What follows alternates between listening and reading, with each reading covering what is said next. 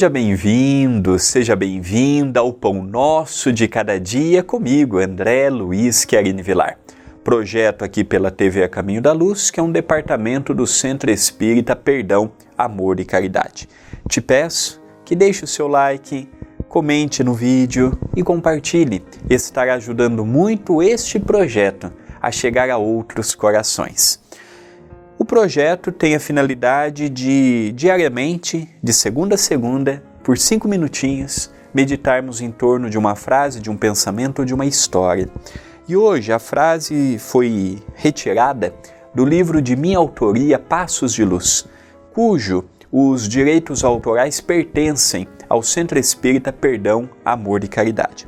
A frase de hoje é está no capítulo 74, Você e César. Dê ao mundo o que pertence ao mundo. Procure estar em paz com sua própria consciência, vivendo uma vida coerente com suas possibilidades. Então, quando nós falamos de César no meio cristão, nós estamos falando do mundo, de darmos ao mundo o que pertence ao mundo e de darmos a Deus o que pertence a Deus. O tema do capítulo já é sugestivo. Você, eu, cada um de nós, nós e César, nós e o mundo. E aí eu falo aqui para darmos ao mundo o que pertence ao mundo. Então, uma casa, eu não levo a casa para o mundo espiritual, eu não levo um carro para o mundo espiritual, não levo uma cardeneta de poupança, não levo uma conta corrente, não levo uma aplicação, um investimento, eu não levo. Mas são coisas que Deus permite que eu use e cuide enquanto estou aqui. Então dê ao mundo, dê ao mundo o que pertence ao mundo. Aí continua: procure estar em paz com sua própria consciência. Aqui já é um grande problema coletivo envolvendo a maioria de nós, a qual eu me incluo nesta lista.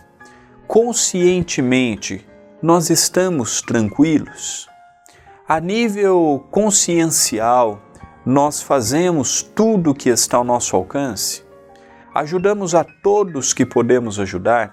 Estamos prestativos, solícitos para o trabalho?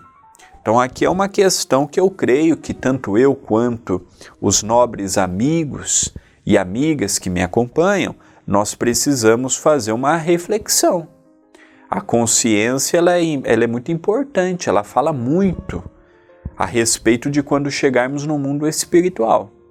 Então, fazemos tudo ou fazemos minimamente o que podemos, o que devemos realizar.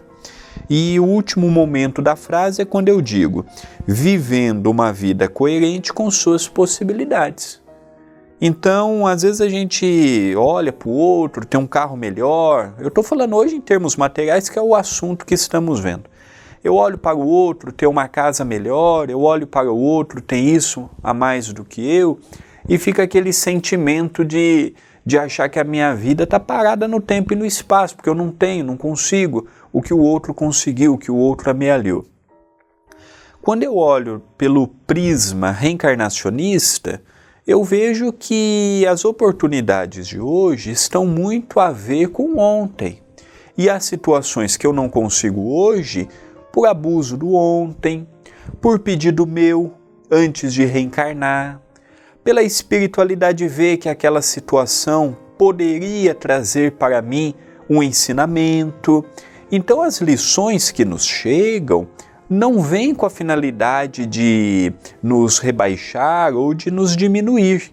Mas, como reencarnacionistas que somos, a reencarnação explica muito do porquê disto, do porquê daquilo, das facilidades deste, das dificuldades daquele outro. O que eu posso afirmar pelo estudo espírita é que não existe equívoco, não existe interpretação equivocada por parte da lei divina. Aos meus olhos, isto ou aquilo podem estar equivocados, mas as leis divinas olham de uma forma muito abrangente, com quesitos rigorosos que atingem todos nós de modo igualitário. Pensemos nisto, mas pensemos agora.